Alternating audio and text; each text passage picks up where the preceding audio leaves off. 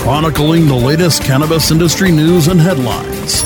Welcome to the State of Cannabis, bringing you fact-based news and views and keeping listeners on the pulse of what's happening in the industry today.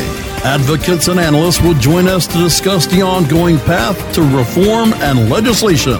Now, the State of Cannabis with your host, Dave Inman. Welcome to the State of Cannabis, keeping you, our listeners, on the pulse of what's happening in cannabis today. I'm your host, Dave Inman. With us today, we have J P Holyoke, owner of Arizona Natural Selections, a premier medical cannabis dispensary in Arizona, as well as the chairman of the campaign to regulate marijuana like alcohol in Arizona. J P, welcome to the show. Thank you for having me, Dave. I appreciate being on the show with you today. Excellent. You know, we, we've obviously in Arizona had quite a bit of turmoil. I would say uh, it, it actually harkens somewhat to uh, the I five oh two campaign. Uh, before we jump into the uh, the nuts and bolts of that, so to speak, I'd really like for you to share with us, uh, with our listeners, what your trajectory into cannabis has been, what it's looked like, and how you got there. I am an unapologetic conservative Republican that once upon a time was naive enough to be anti-marijuana. I was opposed to it. And it wasn't until I had a, a personal situation with my life that I was that I saw the light. I was able to open my eyes and educate myself about this and essentially change my position. And that change in my life was about seven years ago when my first daughter was born, and she was a special needs child. Her name is Reese. She's currently about seven years old. Reese was having between twenty-five and thirty-five seizures a day, starting when she was three months old. And it, naturally, we took her to the best physicians in the state, got the best care for her. They were good people, and they were doing the best job that they could. But we were on the pharmaceutical merry-go-round. We were trying drug after drug. None of them worked to control her seizures. All of them had horrible side effects. And then in two thousand ten, Arizona passed the medical marijuana law, and one of the qualifying conditions was for seizures. So I took a look at this, started doing some of my own homework on this, went back to her physicians, presented the idea to them, and their response was that we had everything to gain and nothing to lose. So I tried to then procure the type of marijuana that would work best for her, and I was unable to do so on my own. So I decided to go into the business so I could do this specifically and, and really only for my own daughter. A business has, has become from that initial starting point, and, and now I'm an advocate for the adult use of marijuana as well, simply because we've seen the utter futility and abject failure of prohibition. It's led to a worse society rather than a better society. So after acquiring this uh, this cannabis or pro- producing this this uh, uh, strain of cannabis, what has your daughter's seizures been like since? Well, she went from between twenty-five and thirty-five seizures a day. She was essentially catatonic on us. She was non-responsive.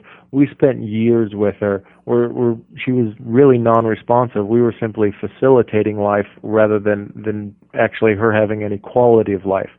After cannabis was introduced to her, her seizures dropped off dramatically. She went from twenty-five, thirty-five a day down to maybe one every five or six months now.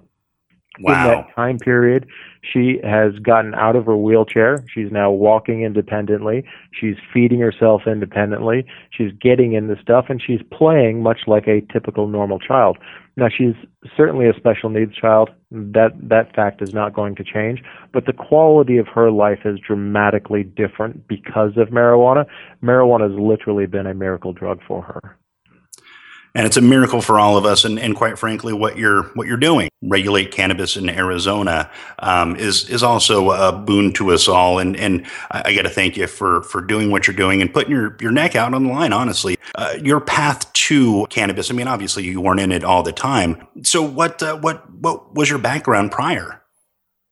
You know, my background prior is still my background today. I'm a financial advisor by trade. I own a small firm here in Scottsdale called Holyoke Wealth Management, and I manage money for, for individuals. I'm still a financial advisor, but really my passion has become advocating for cannabis simply because of the tremendous impact that it has on people's lives. You know, it's it's important for me and for my listeners. You know, I, I try to to have you know the the hippie side removed. You know, I, I as much as it, it can be fun. You know, I, I I tend to not have the the freak flag flying, so to speak, uh, because in a day to day course, we simply can't allow that to enter into our our day to day business because it's just simply not professional. But the fact that professionals now are advocating and their passion is for advocating, it really is a, a shift in the whole movement. And it's it's a beautiful, beautiful thing. So quick question. Do you think we're going to legalize in Arizona? We are. Absolutely. No question about it. I think, you know, going back to your, your comment regarding the, the, the hippie movement, I have no problem with hippies. I think that they're great. You know, some of the best people I know tend to come from, from that genre.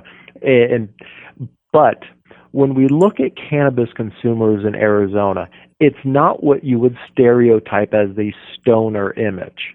It really isn't. Now, there are certainly that those images are out there. They apply, and they apply for a reason. But when you look at most people that consume marijuana, they're regular folks. These are people that have regular jobs. They're professionals. They're doctors. They're lawyers. In many cases, they're politicians. And, and they go about their day on a regular basis, and they consume a little bit of marijuana, and they choose that instead of alcohol. Now, why should they be punished for making that safer choice? It just simply doesn't make any sense. So if marijuana is going to be legalized in Arizona in two thousand sixteen, it's not because of the, you know, the, the stoner hippie image or that culture. It's simply because professionals and adults are recognizing the futility of the war on drugs, and they're saying there has to be a better option. You know, there's there's a lot of speculation uh, or a lot of discussion, I should say, flowing around, uh, obviously, with a presidential cycle going on, you know, social justice reform and, and things that really, you know, uh, resonate for myself, you know, just because these are things that have to happen. You know, we can't incarcerate people at the rate in which we are. At the same note, you know, the the, the one person that is actually championing that uh, probably has a, a very minimal chance of actually getting into office. But social justice reform has to happen.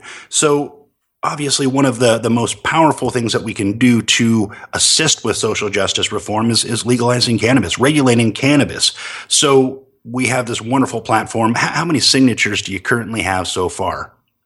We're currently sitting on about one hundred eighty thousand signatures. We need just over one hundred fifty thousand signatures to qualify for the ballot. But there's an invalidity rate there where somebody may believe that they're registered to vote in a particular county. They may have moved. There could be good reasons why somebody thinks that they're registered to vote, but they're not actually registered to vote. So we need to collect a number that's significantly higher than that one hundred fifty thousand threshold. So we are well on our way towards that, and we'll get those signatures turned in, and we will be qualified for the ballot in November. And so we have to have those signatures in by, is it June or July in order to qualify? July seventh. July seventh. So three days after July fourth, and uh, our our world can definitively change if we're if we're you know, if we stay on track, so to speak. It's one of those things. You know, I, we have another show host who uh, who's coined a phrase that I really, I, I kind of admire, and it's uh, Russ Belville. He's one of our show hosts. He talks about the stoners against legalization. And honestly, if you if you follow some of the Facebook threads, it's like almost in every single state where there's some kind of a law on the, uh, you know, that we're trying to get on the ballot that, you know, a group of people will come up and say, this isn't good enough. Yet they never put into context what we have now and what we'll have if these things should pass. In my mind, it, it makes no sense that we can't just simply work together for the same common good. You know, I, I try not to spend a lot of time focusing on those that detract away from, from what we're trying to do here. But this is ultimately, this is a political process. We've had, you know, nearly a century of cannabis prohibition that's been put in place, and, and that that garners a societal acceptance. And so, to change people's perception of of cannabis prohibition, it's going to be done on an incremental basis. So, I, I sympathize and I understand kind of the, the free the weed type crowd that's out there that says, hey, you know what, let's let's put marijuana in everybody's backyards and sell it in every grocery store, in every Circle K, and on every other corner. I sympathize with that, but it's not reality. And so we have to live in reality, and if we want to accomplish our goals, whether it's legalizing cannabis or the social justice side of this thing, which is equally important, we have to do what we can do, not necessarily what we want to do, but what is actually feasible that you can run a campaign on and the voters will agree with you. And that's what we've put forth to the voters this November, is something that the voters can agree on, saying, hey, look, let's stop criminalizing people for the possession and consumption of small amounts of marijuana. It just doesn't make sense.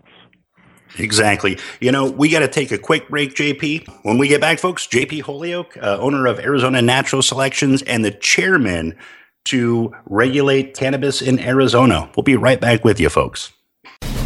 Stay tuned for more State of Cannabis, only on Cannabis Radio dot com when we return.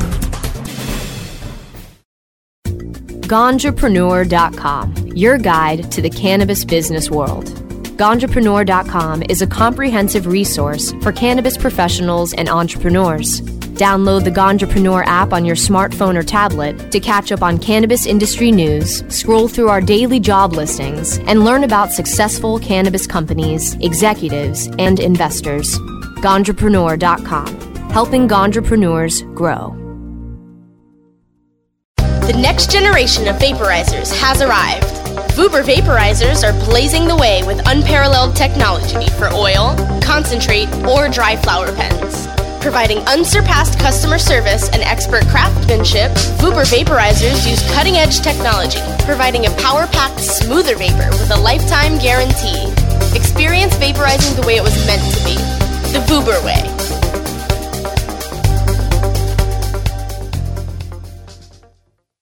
Tommy Chong Show on Cannabis Radio. You know, about this podcast, what I really want to do from now on is to solve world problems. I feel like my job is to calm everybody down and focus on how we can save this planet. The Tommy Chong Podcast, only on Cannabis Radio dot com. Welcome to my world. world, world. Chronicling the latest cannabis industry news and headlines. Welcome back to the State of Cannabis, only on Cannabis Radio dot com. Once again, here's Dave Inman. Welcome back to the State of Cannabis. I'm your host, Dave Inman. With us today, we have J P Holyoke, owner of Arizona Natural Selections and the chairman of the campaign to regulate marijuana like alcohol in Arizona.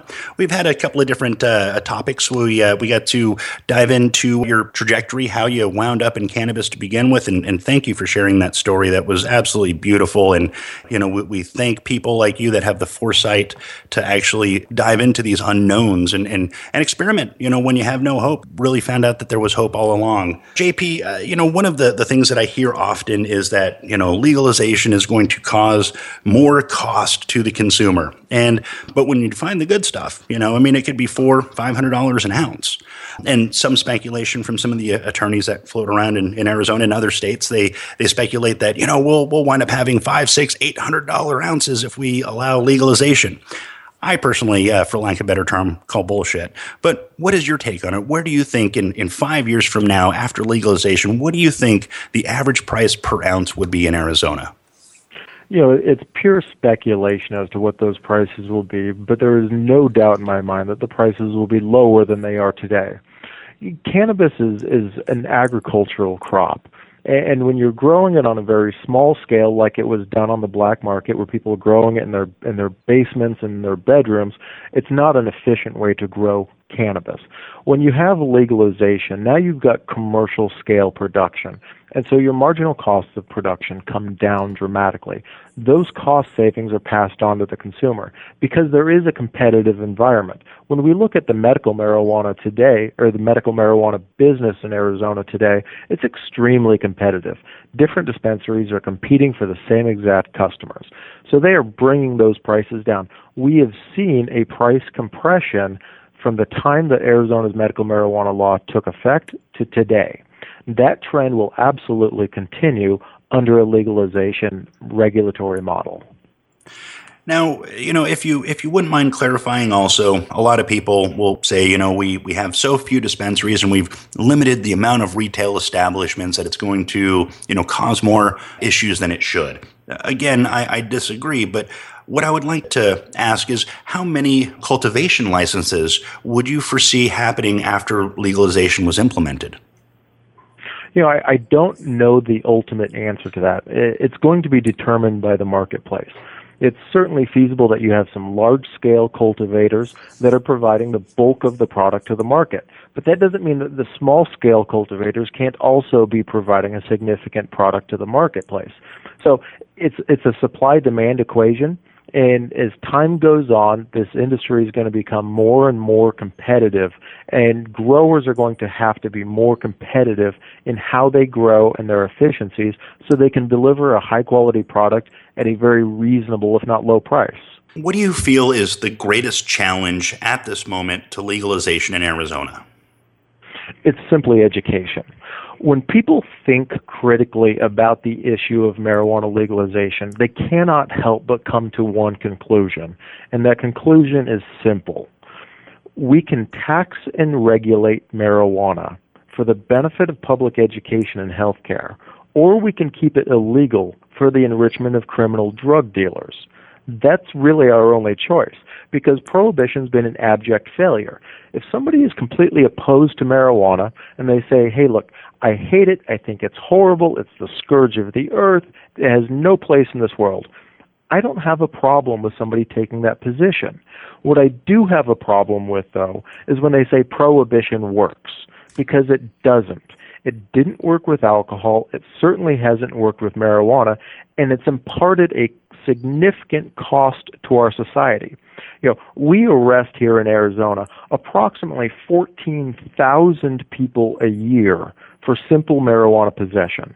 Now, that does not include growing it, selling it, distributing it, or otherwise. That is mere simple possession. And in Arizona, simple possession is defined as anything less than an ounce. So we've got fourteen thousand people a year in Arizona that are possessing small amounts of marijuana. They're being arrested for that, and they're being charged with felony crimes. Now, a felony crime on your record impairs your ability to do just about everything else in life, whether it's renting a, a home or an apartment, you know, student loans, loans of any kind, or your employment. So if you have a felony sitting on your record, you've got a black mark, and you're going to have a difficult time being successful in life. That's atrocious.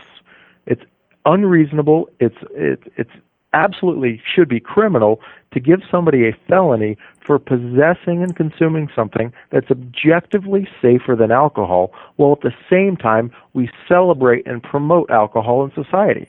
This makes no sense, and it's the height of hypocrisy. It's funny that you mentioned that. I was at I was at the Phoenix Open, like many other Arizonans and people from out of state. You know, it's a big to-do. I was fortunate enough to uh, be at the sixteenth hole, which apparently is also a big to-do. I'm not much of a golfer myself, but I, I certainly like to go out and socialize. So I'm at the sixteenth hole, and and I'm watching some of the advert, uh, advertisements. And uh, one of them was to make sure that we weren't uh, depositing uh, liquids in the trash because of how they were composting and things like that, which was great because, you know, waste management wanted to make sure that, you know, when they were when you were throwing stuff away, it went into the appropriate bin. However, the way that they said it was chug, chug, chug, make sure there's no liquid in your can before you deposit it, basically encouraging people to drink more before they can even throw the, the item away. Struck me as, as both funny and horrid at the same time, that we would encourage inappropriate behavior to that degree just simply to ease trash. I mean, it was preposterous in my mind, honestly. I don't have a problem with alcohol. I certainly enjoy a beer or a glass of wine with dinner from time to time. I'm not anti-alcohol, and being anti-alcohol would be foolish because we saw that prohibition of alcohol doesn't work there either. But the idea that we are going to criminalize and felonize people for making a choice that's safer than alcohol while at the same time we promote that alcohol, this just doesn't make sense as a society. And the data shows that. You know, the United States on a per capita basis incarcerates more people than any other country in the world. Exactly. That's ridiculous. And And it starts with the drug war. We have to stop this war on marijuana. And make no mistake about it, the war on drugs is really a war on marijuana. Now, I'm not going to go down the slippery slope of, hey, if we legalize marijuana, we should legalize other other drugs that are out there. That makes absolutely no sense. Different drugs have different risk profiles, and there can and should be different corresponding laws for those drugs. I'm not advocating the legalization of any of the other drugs. But make no mistake, the war on drugs is the war on marijuana because marijuana is the most commonly consumed illegal substance in this country. Exactly. You know, if if we in Arizona have fourteen thousand arrests annually for simple possession, you know that it's the lion's share of drug arrests to begin with. And, you know, if, if officers and politicians use incarceration rates as benchmarks, Um, obviously they, they want to see more incarceration, you know, especially when we have our private prison system. I mean, there's, there's so many layers to this onion if we start peeling it back that just simply legalizing simple possession, you know, an ounce or under mitigates immediately. And it's incredibly important that, that we actually get as many of these on the books as humanly possible, as fast as possible, as in as many states as possible. And, you know, I, I, I feel for, you know, again, going back to the, the as I like to call them now that Russ has coined it, the, the stoners against legalization. You know, I, I, I'm happy that uh, they're passionate, but at the same note, it's not about us individually. It's about our society and what we are willing to, you know, say what is tenable and what is not tenable for our society. And incarcerating a person and ruining their life for something as mundane and simple as cannabis is, is unconscionable in my mind. And, you know, if we were to ever try and take a step back and say, nope, it's not good enough, so we're not going to vote for it. And at the same note, we have a potential for fourteen thousand people per year, and probably the next chance we'll have is another presidential cycle. So we have, you know, thirty-six thousand potential people that would wind up incarcerated because people didn't think it was good enough. I, in my mind, I find that unconscionable. Uh, J P, we got to take another quick break. We will be right back with you, folks. State of Cannabis, J P Holyoke. We'll be right back. Stay tuned for more State of Cannabis, only on Cannabis Radio dot com when we return. Hurry, its temperature is shooting past one thousand degrees Fahrenheit. It's burning up. I'm afraid for this little guy, it's just too late. What caused the problem? Only Doctor Dabber can maintain the perfect temperature for a smooth-tasting, slower burn. This standard vaporizer lost all of its health benefits, sending it up in smoke. So you're telling me that most vapor pens burn so hot they produce smoke, not vapor? Correct. Keep away from those standard vaporizer pens and turn to Doctor Dabber. Doctor's orders. Less heat, more flavor. Great websites today need expert web design and development and need to be e-commerce ready and mobile friendly. But building a marketable and profitable website can be an uphill climb. Ready to make your new website or replace your existing website? Think Orange as the new way to get in the black. Orange Hill Development works with Fortune five hundred companies and offer the same top quality development service at a fraction of what other providers charge. Brands like Absolute, Carlsberg, and Nestea trust Orange Hill Development. Find out why you should trust your website with Orange Hill. Contact Orange Hill for a consultation today at orange hill development dot com. Ignite the conversation on some trending topics along the Cannabis Radio social media network. Join our crew of thousands on our Cannabis Radio page on Facebook or at Canna Radio, C A N N A Radio on Twitter. Plus, look for our Facebook and Google Plus pages for all of our original programs and connect with Doctor Dina, Kyle Cushman, Doctor Mitch Earlywine, Nurse Heather, Doc Rob, the hosts of Gondrepreneur, and more. Connect with the growing Cannabis Radio social crusade at Canna Radio on Twitter or search for Cannabis Radio on Facebook, Google Plus, and Instagram and grow with us. Chronicling the latest cannabis industry news and headlines. Welcome back to the State of Cannabis, only on Cannabis Radio dot com. Once again, here's Dave Inman. Welcome back to the State of Cannabis, I'm your host, Dave Inman. With us today, we have J P Holyoke, owner of Arizona Natural Selections, a premier medical cannabis dispensary in our state of Arizona, as well as the chairman of the campaign to regulate marijuana-like alcohol in Arizona. Again, J P, thank you so much for everything that you're doing. It's incredibly important, obviously, from, from both of our standpoints as to what we can make our world look like having these, these changes happen.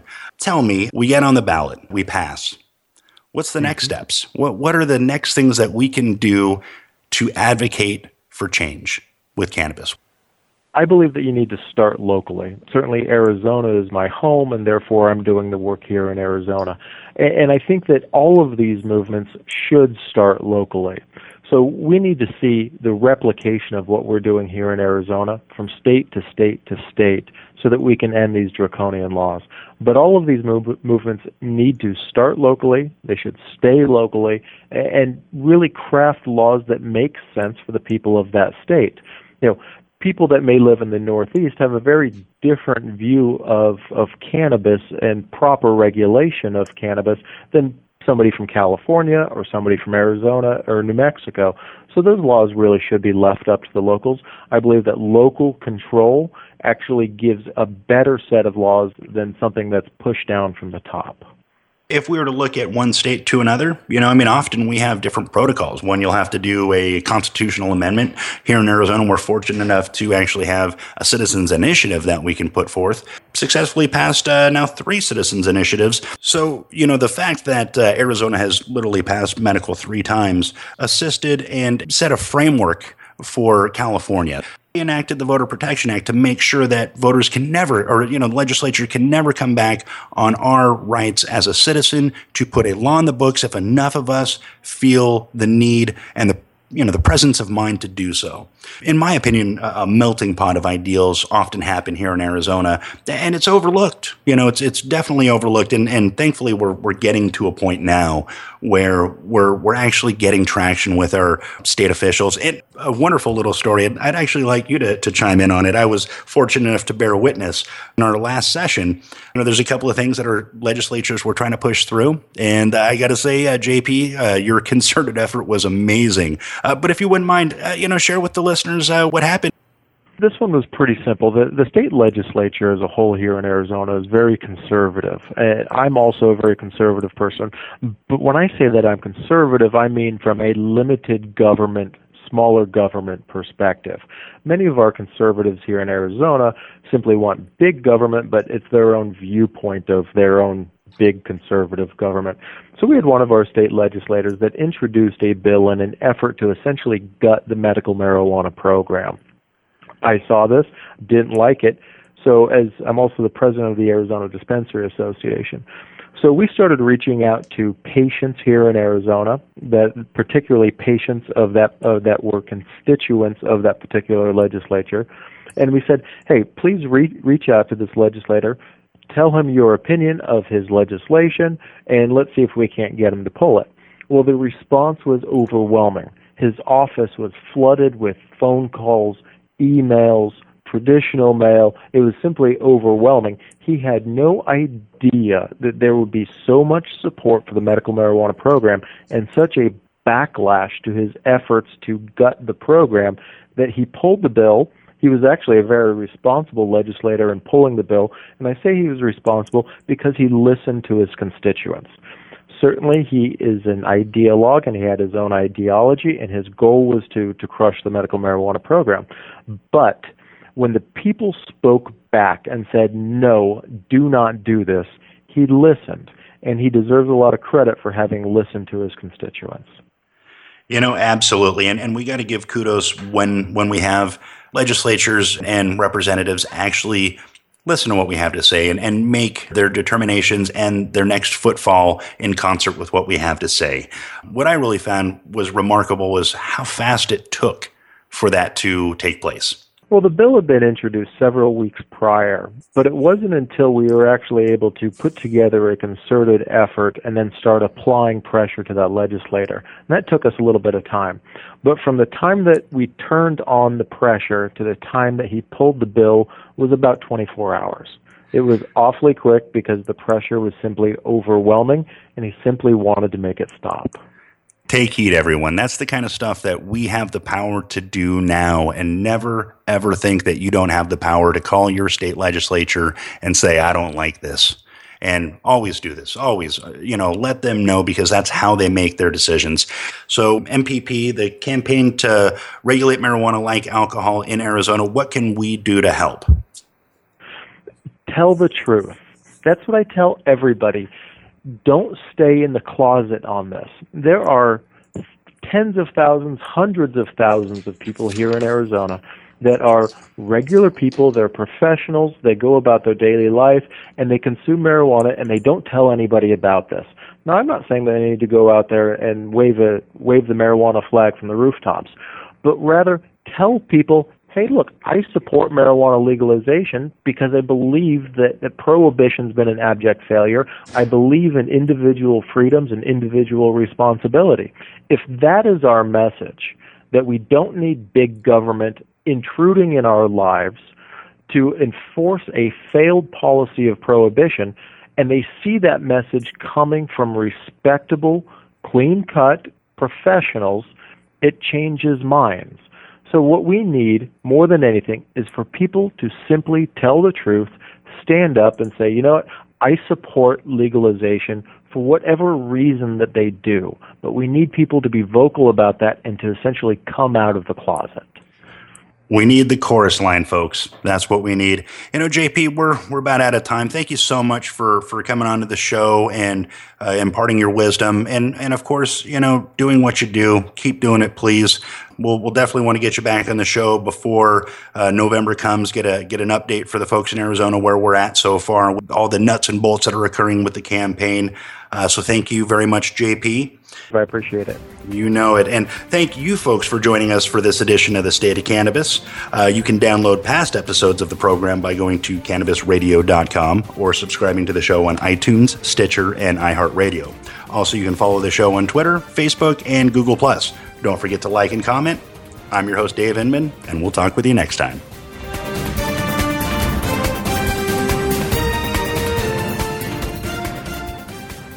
The opinions expressed on this cannabis radio dot com program are those of the guests and hosts and do not necessarily reflect those of the staff and management of cannabis radio dot com.